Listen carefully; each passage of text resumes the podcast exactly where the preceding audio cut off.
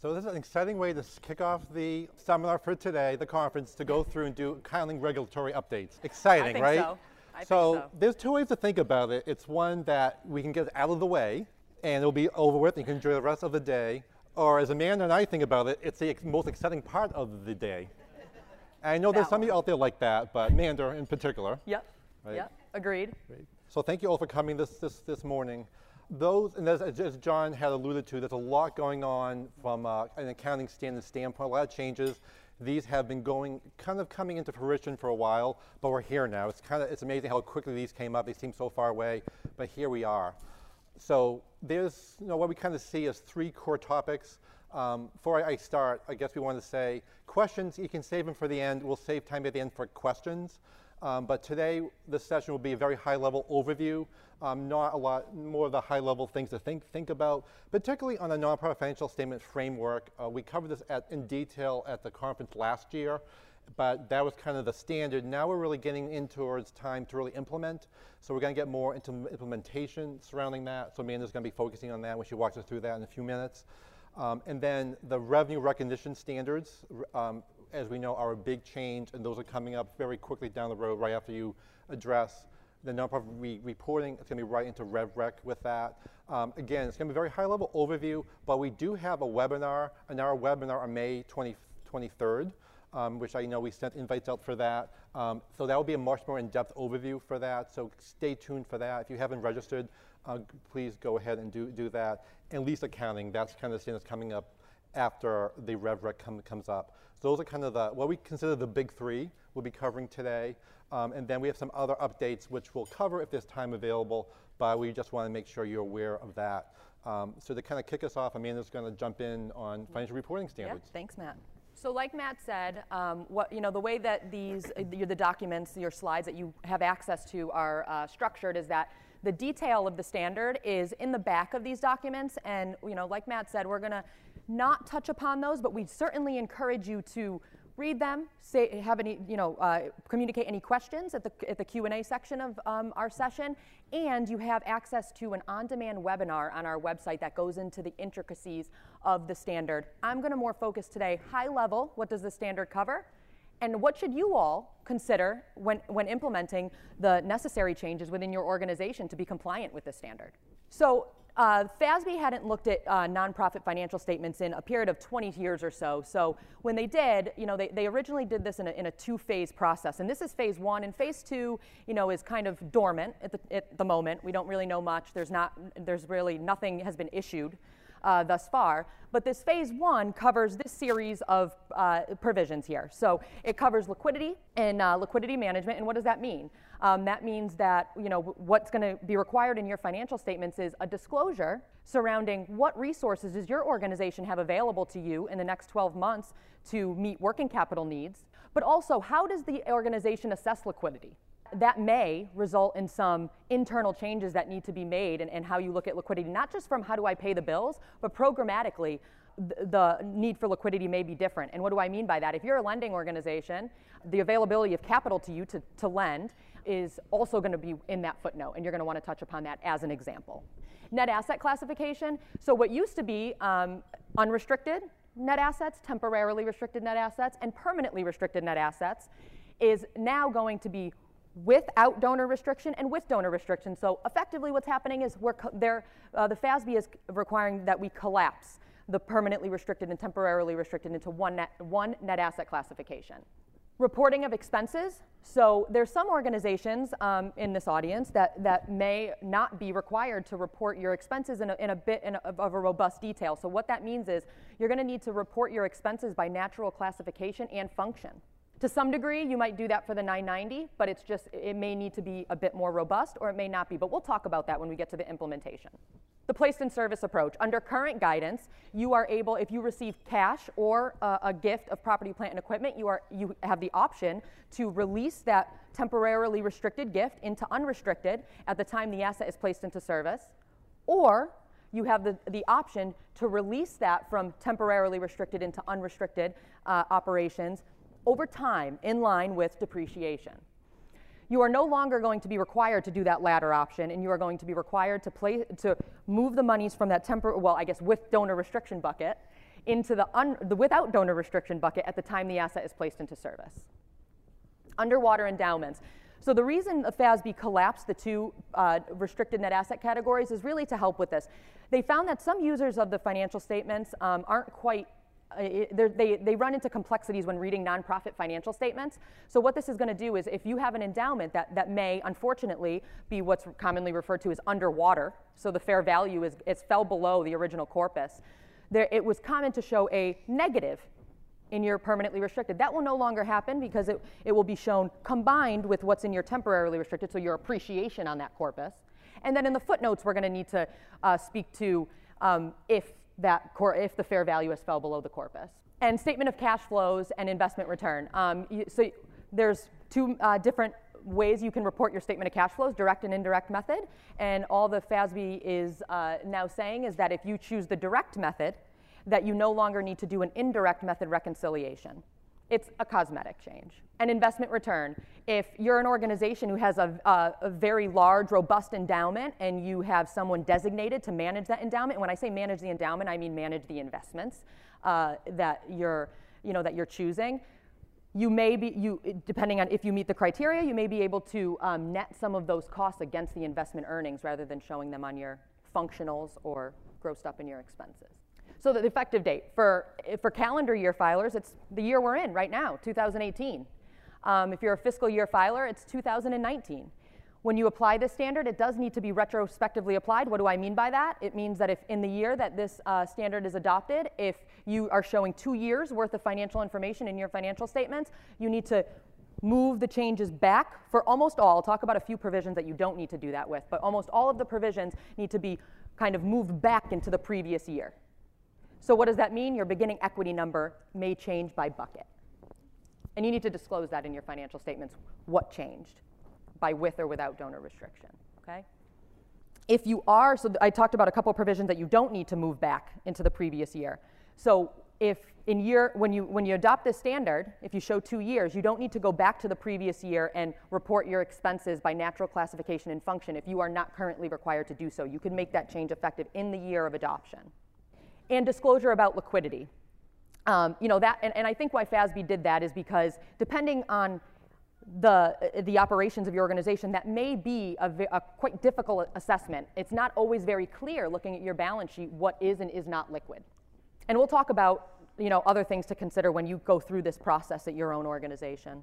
So I guess, Amanda, when they yeah. think about whether they're going to do single or compare comparative financial statements, one consideration could be whether they have to restate equity.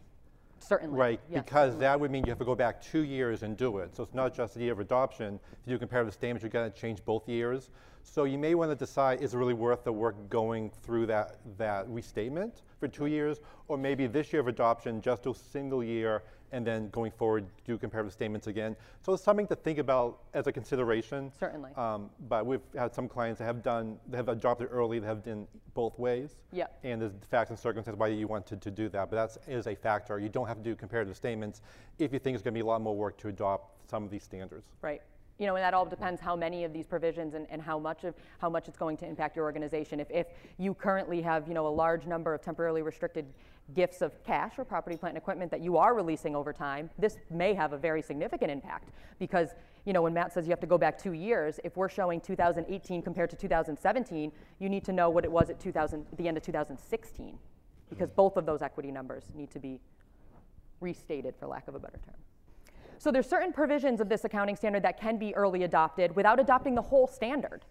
Um, so what you can't, the, the provisions that you can do are what I just said, placed in service approach. And that may be something that you all out, you know, out in the audience may want to think about doing because that'll lighten the impact in the year of adoption if you choose to, if you do have money in those temporarily restricted buckets that relate to property, plant, and equipment, you have the option of releasing those now into operations unrestricted and not wait until the year you're required to adopt this standard.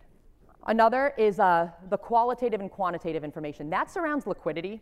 And again, say, the, the, you may, the reason why you can adopt this now is because they're your footnotes. Within, within uh, you know, a scope, you can put whatever you want in your footnotes. So if you'd like to currently speak to how liquid your organization is and how you all think about liquidity, you certainly are able to do so uh, currently. And reporting um, expenses by function and uh, classification. So you certainly can if you're not required to do so, can choose now to implement this change. That might be, you know, I, I see this, this could, it has potential of being a, a heavy lifting exercise. So it may be something that your organization does want to wait and do, because again, in the year of, uh, of adoption, you can opt to not retrospectively apply this to the previous year. And I think the FASB knows that this could be heavy lifting, and that's why. Now, the, the changes that can't be um, early adopted are um, collapsing the two restricted net asset classes, eliminating the requirement of the reconciliation on that cash flow, again, a presentation, a presentation change, Under, underwater endowment reporting, the reason that you can't adopt that early without adopting the whole standards, because that and the net asset classification kind of go hand in hand. Because we're, we're getting rid of the permanently restricted on the face of your financial statements, but we're going to have to add a disclosure. So you can't do the disclosure without making the change on the face, if that makes sense. And then limit, uh, being able to inve- uh, net your in investment expenses, if you have those, with uh, meaning internal, uh, with the investment earnings. You need to adopt the whole standard to do that.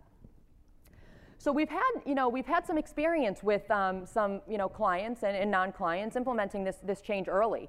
And uh, we, we thought it would, you know, help you all to talk through some of the hurdles that, that they came across to try to avoid them.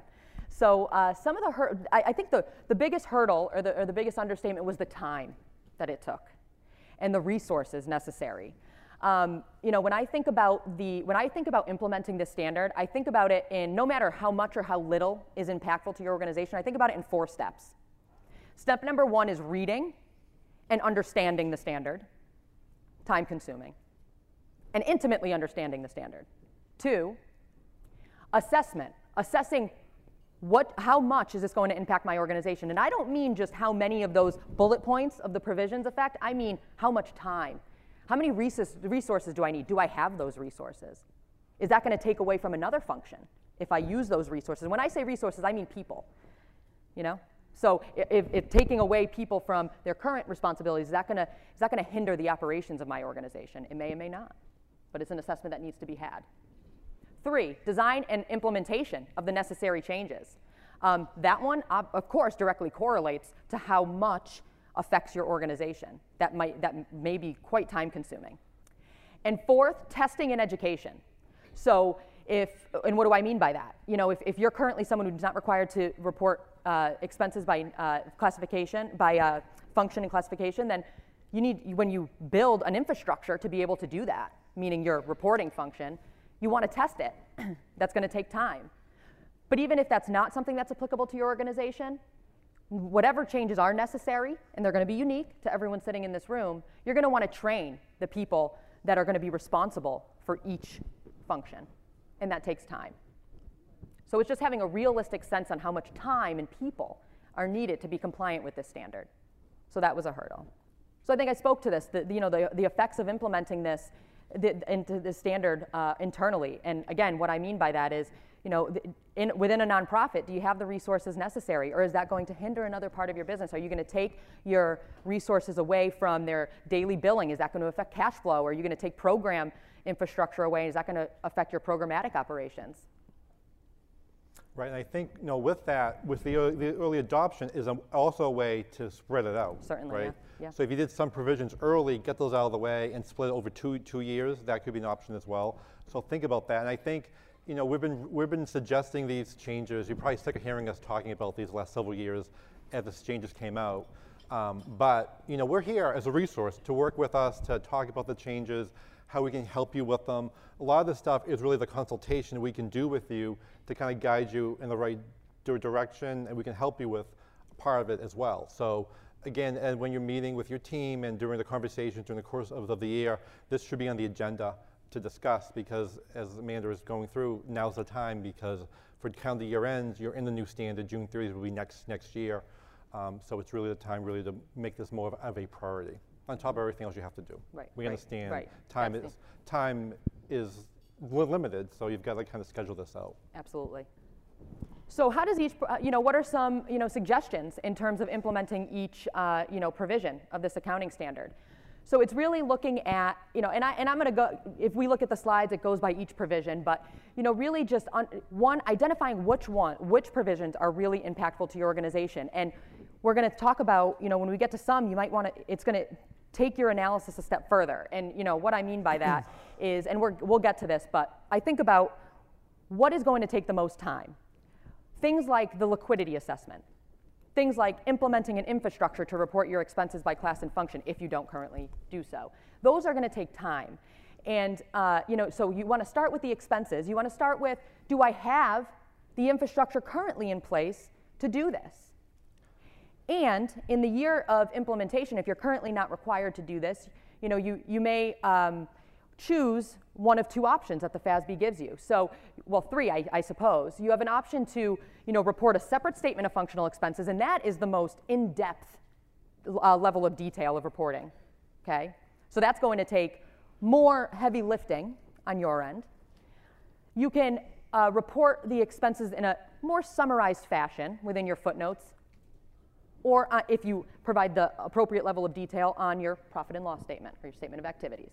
Okay, you have those three options. So that's something when, when you're going through this assessment of how does this impact my organization, you may want to know what, the, what your three options are because it might determine which one you choose, you know, how right. much time you have. So this is the one I mean that they really can't wait to the end of the year to do this. No, that, right. I, yeah, yeah. We, we wouldn't advise that yeah. because then you'd be, you know, looking back, you know, it'd be, you're not really, you, uh, I said testing, right? I mentioned that. You want to be able, that was, uh, you know, my uh, fourth step. You want to be able to know your system's working, that you're implementing. So in order to do that, you want to, you know, yeah. do it now. Right. So if they're counting year end, they really should be, right. if they don't do already, they really need to prioritize this. Absolutely, absolutely, yep. And um, also, you know, I don't think I spoke about it, but it's in later in the slides. Is you wanted to, you need to develop, if you don't already have one, um, a, a, policy of allocating expenses because that's going to need to be disclosed in your financial statements. And uh, we're going to have to provide some insight as to how you allocate costs. And and what do I, you know, direct costs are a little bit easier, but there's certainly some costs that are shared. So we're going to need to speak to how that's done. And you know that that might take time to develop think, think about, develop, and implement a policy doing that. So we should start thinking about that now. Liquidity. So, you know, I, I know I, I, keep saying liquidity, liquidity, liquidity.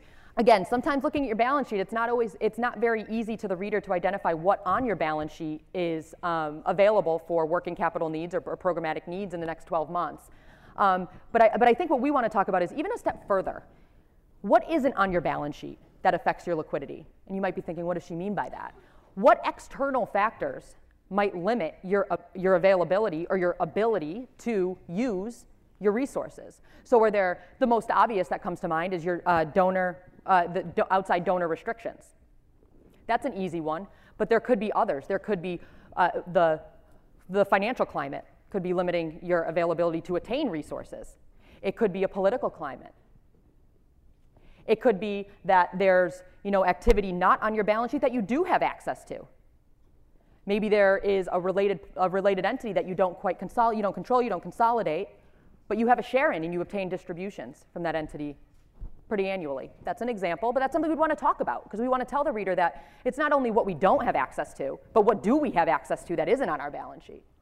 So that takes a lot of thought in Certainly. thinking about. It's not like one size fits all. It's yeah. going to really depend upon the organization and the lines of business that they have and the restrictions that they have because it could vary. Certainly, and that's yeah. why I keep saying liquidity, yeah. liquidity, liquidity. It's not just putting, you know, yes, we're required to put numbers in a footnote disclosure, and you know that might be the easy part compared to the qualitative uh, requirements because the qualitative is what's going to take the assessment and the time. And like you said, that's so you do that for one the first year, right? You don't have to go back. You do it for the year of adoption. That's right. Only. That's right. That's right. So net assets. This is just you know just understand how your financial statements are going to look. And, and why does that matter? Because users of your financial statements, there's going to be a learning curve with the users as well. So you're going to want to educate those people now. Okay? That could be lenders, that could be grantors, that could be could be anybody. But to start having that conversation now, and, and, depending on how impactful this is to your organization, you might want to put together a pro forma as to what is my balance sheet going to look like. Um, underwater endowments, again, we're going to be required to uh, uh, put a dis footnote disclosure um, regarding underwater if you do have an underwater endowment. And again, that's when the fair value of a permanently restricted gifts fall below the corpus because it's not going to be shown on the face of the statements as I alluded to earlier. But in the footnotes, we're going to have to, number one, state that, it, that the fair value is below your corpus. But we're also going to have to talk about what is your organization's policy about appropriating, so taking money out of an endowment that is underwater. Under UPMIFA, you're currently allowed to do so if it's deemed prudent by the board of directors. But is that your organization's policy? It might be something you need to think about. You might not have a policy right now, and it might be a conversation that needs to be had. The placed in service approach, I won't repeat myself. I think we talked about that. Just assessing if we want to release that now, do it beforehand. What is that going to do to my net assets? And that might be something you want to do a pro forma on too, as well. And that last bullet, I, I can't stress that enough. Genuinely, just really understand what, what impact this is going to have to your organization. Um, and like Matt said, if it, it, needs, it should be done now, um, not looking back, you know, right, when, right about when this standard is required to be implemented. We recommend that now. Talked about liquidity, liquidity management. I encourage you to look it over again, save, have any questions for Q&A. But in lieu of time, I don't want to repeat myself. Um, and, and you know, this is where we're going to get to you know, the, the portion that I mentioned that it, we, we included these materials in, in here, but we're not going to speak to them because we went through that level of detail last year, and we, you have an on-demand webinar.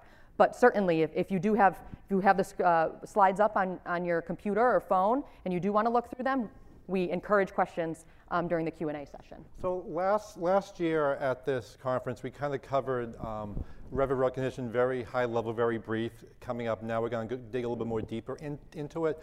Again, high level standard. So some background. What, what, was, what was the norm in the industry, all across all industries? Um, the accounting standards were different, revenue recognition. Every industry kind of had a different standard. So the, the focus was really to have one comprehensive standard that covered all industries all together to make it more of a uniform process. However, um, just to kind of make the point, what the standard really involves, this is the RevRec standard. 700 pages, double-sided, yeah. And it came out, this was the initial one it came out, it came out in three parts, A, B, and C. Usually standard comes in one part. Mm. This was just the initial that came out a couple years ago. After that, as the standard came out, oh, what about this? And what about that? And what about this? And what about the transition? What about principal versus agent transactions? They've come up with other interpretations since then. This is still just a small piece of it. Um, and the key thing they never addressed in that standard for not for, for profits was government grants and contributions the standards have always been lacking. So those who have been, you know, in this industry as long as I have will remember when FASB 116, 117 came out, which really was the first revision to the not-for-profit standards as Amanda went, went through. They never really addressed grants and government grants and contributions in that. Mm. So everybody kind of decided where, where it fell. It never really was clear guidance with it. With RevRec coming out, there needed to be, really needed to be clear, clear guidance. So they came out with this exposure draft to address it, where things that should be carved out of the 606, which is Rev, RevRec, and into 605, which is grants and contributions. So this, this standard came out to kind of look at that, to clarify what a contribution is, and to kind of say, okay, will this fall under, is this a grant and contribution, or is this a contract with a customer? So first thing we're going to talk about is grants and contributions, what falls under this standard. So basically the, the definition of a contribution is you know, non-reciprocal, right? I'm not, I'm giving you money, I'm not expecting anything in return, I'm not providing service to, to you, versus a reciprocal, which is an exchange transaction, I'm giving you compensation for something in, in return. So I think, you know, the, the, think about it, one of the things that's common in nonprofits could be third-party reimbursement. I'm providing a service, I'm paying for that service. That's back and forth. Government grant, not so much. Government grant is giving a, a grant to you to serve your community, to serve your, your mission and your purpose. The government doesn't really get a benefit from that. There's no direct benefit for it. It's more public benefit, but not direct benefit back. So in those cases, and the government's not required to provide these services. It's not required to do this. They do it, but they go, go back to the Constitution, which is really when you go back what's re required a lot of the services aren't in there, which means it's really a contribution or a grant.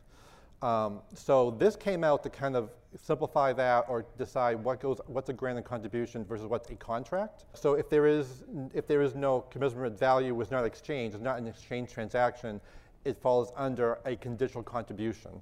So a government grant would be a conditional contribution.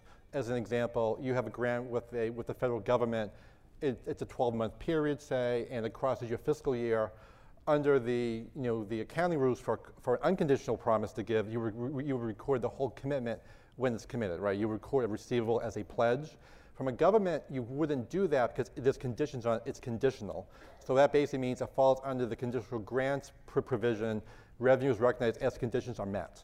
So it's really clarifying foundation grants and government grants in particular as a contribution which will follow under this standard. and everything else will fall under the other standard. So what does this really mean? What it means is you've got to start here first. So we're suggesting going through your revenue stream, going through your streams of revenue and determining is this a contribution or is this a contract? That's really the starting point. We'll, we'll get to that a bit further, but this is something that came up since we met last year. This wasn't the, the case last year, which kind of clarified um, a lot of the, of the issues. So this is, it's a good thing because I think it's going to take a lot of things out of the revenue recognition, recognition standard, but you still have to do this assessment. So then looking at the, the contracts with customers, this is going to be effective for, fiscal, for calendar year 2019, fiscal year 2020. So the granted contract, granted contribution standard I just mentioned has the same has the same effective date. I should say that has not. Um, it was it was it was exposed. It was submitted in exposure draft. It was commented on. The final version has the final stand has not been issued yet. It's expected to be issued later this year. However, it's not expected to change. Um, the one thing they're, they're dealing with in the standard, if you have a, a, a contract or a grant that's already in place. Do I follow the old standards or the new standards? There'll be some changes surrounding that. That's what they're clarifying. Other than that, we can assume this standard will be pretty close to the exposed form. Matt, uh, you know, while we're on this implementation, if, if they do fall under the revenue recognition standards, you know, we have an, a, an effective date or, or when they're required to implement. But what about their, you spoke to contracts that they're in the middle of. What, what about contracts that do fall under revenue recognition? Should they start thinking about that now? They do. Yeah, yeah. because it's going to be on yeah. day one? Okay. Right. Yeah, so right. the problem with revenue recognition standard is whenever that standard was entered, grant was, contracts were entered into is the effective date. Mm. You can't defer those. You can't say, oh, I entered into this, this contract before the standards change. I'll be grandfathered in. There's no grandfathering in for Rev, Rev Rec. You have to do it retroactively, mm. which is a big factor yeah. from a. So as, as we kind of, as Amanda kind of went through saying, well, there probably, you know, you may have a restatement of net assets. It's probably not going to happen in most cases. Mm. In this standard, you could have a lot more restatement of revenue of prior year financial statements mm. from the adoption. So I think I covered the, the objective. They wanted to really have less industry, um, highly segmented standards and one kind of one kind of uniform standard for all industries. And so what do they want the standard to be? They want the revenue to be recognized, the transfer of services to a customer. It's the, you know, the customer transaction. Um, and you want to recognize revenue as the value is transferred to the, to the customer. And there's a five-step process I'll walk through in a few minutes for it. Um, so again, as a not-for-profit, you know, it's really exchange transactions. You really have to go through your revenue stream to determine is this an exchange transaction or is this a grant or a contrib contribution. And some organizations are going to have several. I mean, you think all the revenue streams not-for-profit has, particularly a multi-service agency that does a lot of different things. You could have a lot of grants, you could have a lot of different types of contracts that need to be deal, dealt with differently because the arrangements are, are, are different with it. So, and there could be some that's both. Like, think of a special event. Special event could have an exchange component, and it could be a contribution component. Membership dues is another example that could be both. Membership dues could be structured, there's a service the member is getting, um, and there's also, we're adding contribution on top of that to support you know, the, over, the, the, the budget or the contributions of the membership organization. That could have both as well. So as I mentioned, there's a five-step process on Rev, RevRec. One is to identify the contract with the customer. So as I said, the first step is going to go through all the revenue, then you're going to identify what the contract is, and then what are the performance obligations in the contract? So you have to read the contract through. And what is a performance obligation you're supposed to do in this, in this contract? It could be one obligation, could be several steps with it.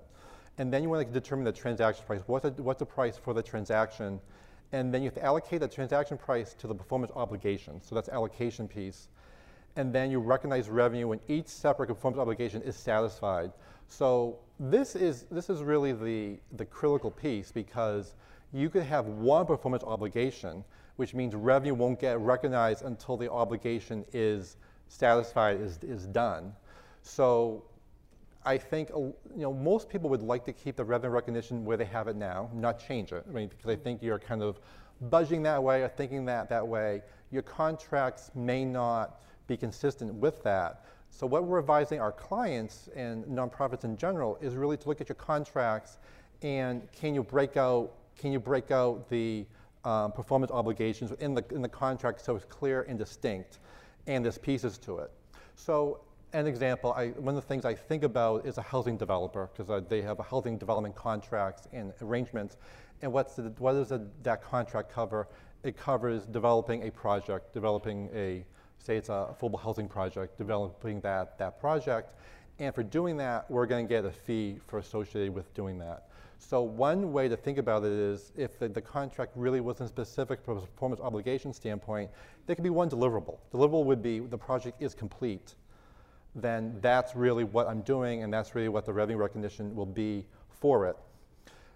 Or, you know, is there a really a way I can break it out? Maybe a piece of that obligation is when we have a initial closing, acquisition. Maybe it's when we have a percentage of completion. When there's certain pieces to it, is there a way you can do it? And what does the industry say? So again, and that's a case, so say you have different performance obligations, that would be a case where you could say, I've got 10 things I'm going to do and one price.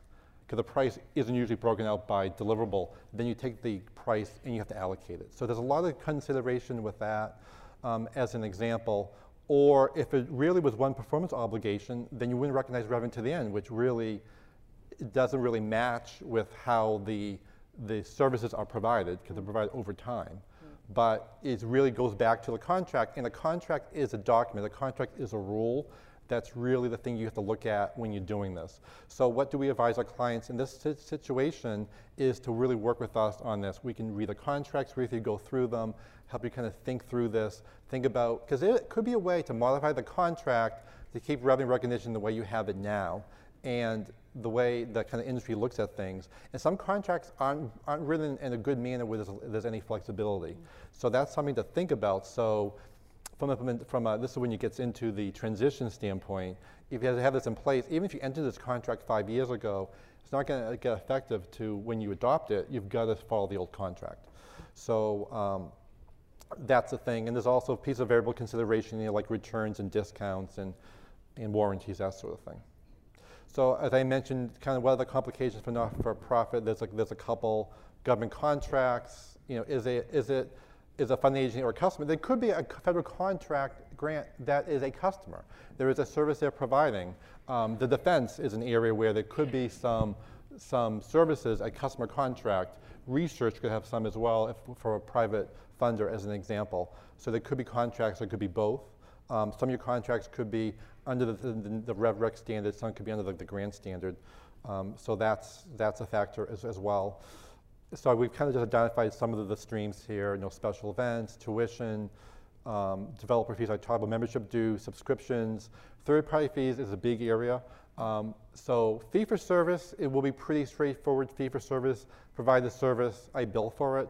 But as we're getting into alternative payment methodology surrounding that, we're getting into accountable care organizations, you know, community partnership funding, um, bundle payments, uh, upside and downside risk, that's going to change this a lot. So you, again, you could have some that are going to be different than others. The one thing I, I, I should mention too is you can combine like type contracts. So if you have a service, these contracts are similar like a, a third party payer as an example. You have several commercial contracts, they're all kind of structured the same way. You can bundle them together and look at them as a group. So you can group, do groups of revenue. Uh, it doesn't need to be contract by contract. If there's some, you can bundle them together, which will help a little bit with, with that.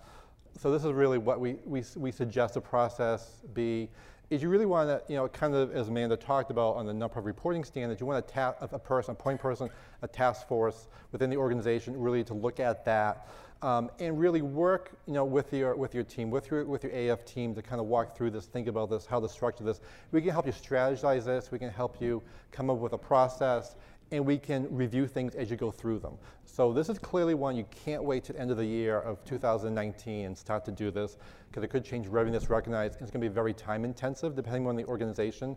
So we're suggesting you do this you know, sooner rather than later. As I mentioned, break the revenue streams into a couple, the, the two categories, exchange and non-exchange.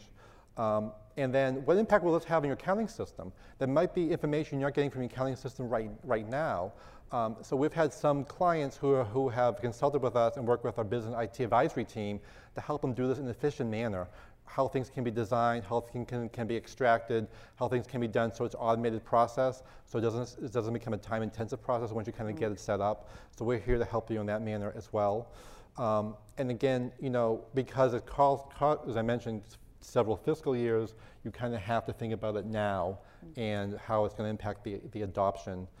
Um, and then what training do you need? What training do you need internally? We're also available here to, to train your staff. We can come in and do a session with your team to talk about the approach, talk about the standard, how to think about it, because it's not just the year of, of adoption, it's going to be every time there's a new arrangement, you're going to have to kind of go through this process again. And Matt, would you agree, uh, as I'm hearing you talk about, you know, some exchange agency, who's the end user, who's the end beneficiary, um, grouping like, like-kind contracts together, do you think there's a bit of subjectivity um, in go- going through this process and that would be something we can help with? There could be, yeah. I Yeah. think that's how we can kind of look at it and look at the facts and circumstances. And you could have, you know, some could be could be more of a contribution, and some could be more of as a contract. And looking at what's the significant pieces of it, and give you an, our opinion as to where we think it falls, and, and kind of going through that that process. I could see that. Um, so that was kind of like a very high-level overview. We'll be doing a more in-depth um, review at our webinar on May 23rd, um, which will which will cover um, some examples as, as well. So the question is on program fee. Do you recognize a program fee when you receive it, or over time, or at the end? The question is, it depends. It depends. It's, it's, it's going to depend upon the service that's being pro- pro- pro- pro- provided for it, what's refundable, what's not refundable with it. There's different factors surrounding that. So an example could be I'm, I'm doing a course, um, and part of my course is going to be C, uh, a um, CP certification or a, um, A class. EMR certification type of, of a thing. What's the deliverable? A certificate. So I'm doing this course to give you this cer- certificate. I haven't met my performance obligations until I've done that. So that's a case where that would get done, you know, probably at the end because that's what the course is, looking at the, the situation. Or it could be a case where um, you know, you're providing a service for on the monthly standpoint. I'm getting paid X dollars for a year. Each, so like an example could be a fee at a at a Y as an example. Um, so you, you, I'm doing a program fee. I have access to this facility every single month. I'm, so I'm getting this fee for this whole period. However, month to month, I'm getting a service and deliverable. Then you would do it over that, that period. So it really depends. That's the challenge with the standard. It's not one size fits all. Um, it really is going to depend on the facts and circumstances and reviewing the what you have in literature, what you have in the contract, in the agreement, and doing it that way. But that's kind of the way you would approach it. Um, I know we're running short on time, yeah. so I think Amanda's just going to quickly go through le- le- leases, and then Yep. we'll handle, answer any other questions people have. Yeah, sure. I'm, yeah, I'm going to try to, you know, leave some time for Q and A at the end. So, um, pressure's on. Let's do this. So, lease accounting. This is another standard that kind of has been in the works for quite some time. You know, they've the FASB's kind of put it out there. It says it's coming, it's coming, it's coming, and well, it's finally here. So, uh, lease accounting. So, it- what, what this standard does not impact is significantly impact is the lessor and it doesn't address recognition of lease expense, the, the expenses associated with your lease arrangements. Okay, but what the standard is, well, let me let me fast go back and say it, it's effective for calendar year um, 2020 and fiscal year filers 2021. And you, when you do adopt it, you need to you do not need to re- retroactively apply the standard to the previous year. You can start to make this the changes I'm going to talk through today um, effective in the year that you're required to adopt this. So again, two-year financial statements, you only have to show it in year two, not year one. And it applies to all leases other than these listed right here: um, intangible assets, construction, um, short-term leases, um, 12 months or less because it's an a practical, practical expedient, excuse me, and inventory. Okay. So what does the standard mean? So what's going to happen now? Um, it's going to what's going to happen is at the onset of a lease agreement, it's going to be treated very much like a capital lease. So you're going to look at your lease agreement and say it's for pick a number 10 years, and I owe over those 10 years, pick a number, $100,000. Well, then I'm going to apply a discount factor, and we'll get into that in the next slide, which I could skip forward here. Um, a discount factor, and I'm going to bring on an asset, a right to use asset, and a liability onto my books. That's a little different than what is currently an operating lease. You just record lease expense as you cut checks, right? So that's going to change. And some things to consider when, when assessing what do I bring onto my books at the onset of a lease is any extension terms. Is it probable you're going to extend? Then you want to include those. I heard a yeah out there. if that's the case, you're going to want to include those terms within your initial assessment. And when looking at a discount rate, I, have outlined here a couple of examples of what, of what you can use. Um, sometimes it says rate in the lease. Well, so that's not always the case. It's more, more the case when we look at equipment leases, if anything, but when you look at leases of real property, it's uh, very uncommon uh, to see an, a stated rate in uh, a lease agreement. So we, I gave some other examples of incremental borrowing rate, and the FASB said non-public companies uh, can use a risk-free rate. So then you'll, you'll apply that discount to, you'll take 10, in my example, 10 years, $100,000, apply a discount rate, and that's what I bring onto my books at the onset. That's step one. This I've already talked about. We're going to want to include all probable extension terms when doing this assessment. So I'm actually going to skip ahead and talk about the pros and cons later. But then step two is, is, the, is it going to fall into an, uh, an operating or a financing lease? And you may think, what's the difference? Well, the, the only difference, you would still record the asset and liability on the onset if you do or don't fall under an operating or financing. But the, what's different is what you record in your profit and loss or statement of activities in subsequent periods. So if you do not meet these criteria that I've listed here, so if the, if the asset is not going to uh, transfer to the lessee. If the lease payments don't substantially make up all of the fair value of the asset, or if the lease term doesn't make up substantially all of the useful life of the asset, or if there's not what's currently called a bargain purchase option, then you'd fall under an operating lease, and this is how you'd account for it, the, the uh, subsequent periods. You would at, uh, record just lease expense. So you would reduce the asset and book a lease expense in your statement of activities, and then you'd reduce your liability by cutting checks for your lease. So Amanda, it's fair to say the operating lease P&L will probably stay the same as exactly. it is right now. The balance sheet's where the change is going to be. Yep. And the financing lease is going to be very similar to our capital lease right now, right. which will kind of show the same way.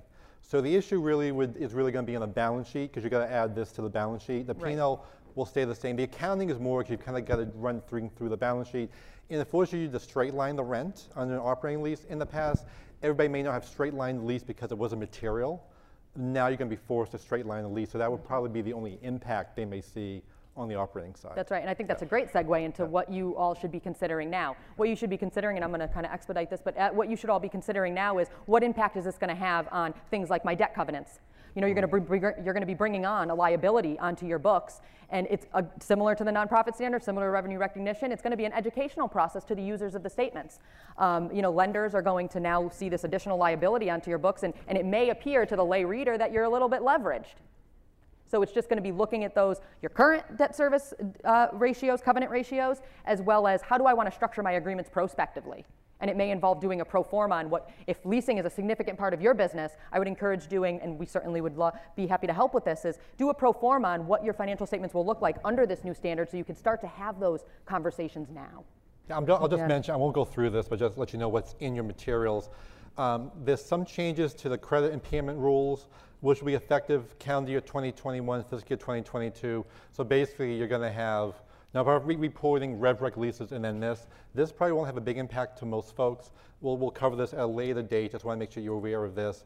And there's some miscellaneous things, consolidation rules. There were some changes there that were tweaked a bit, um, which probably won't impact most people. More on the um, probably on the, the developer side, Certainly. related entities where we saw this impacting most. Some cash flow changes coming up and some equity method investment accounting changes. But um, we have a couple minutes for any questions anybody has.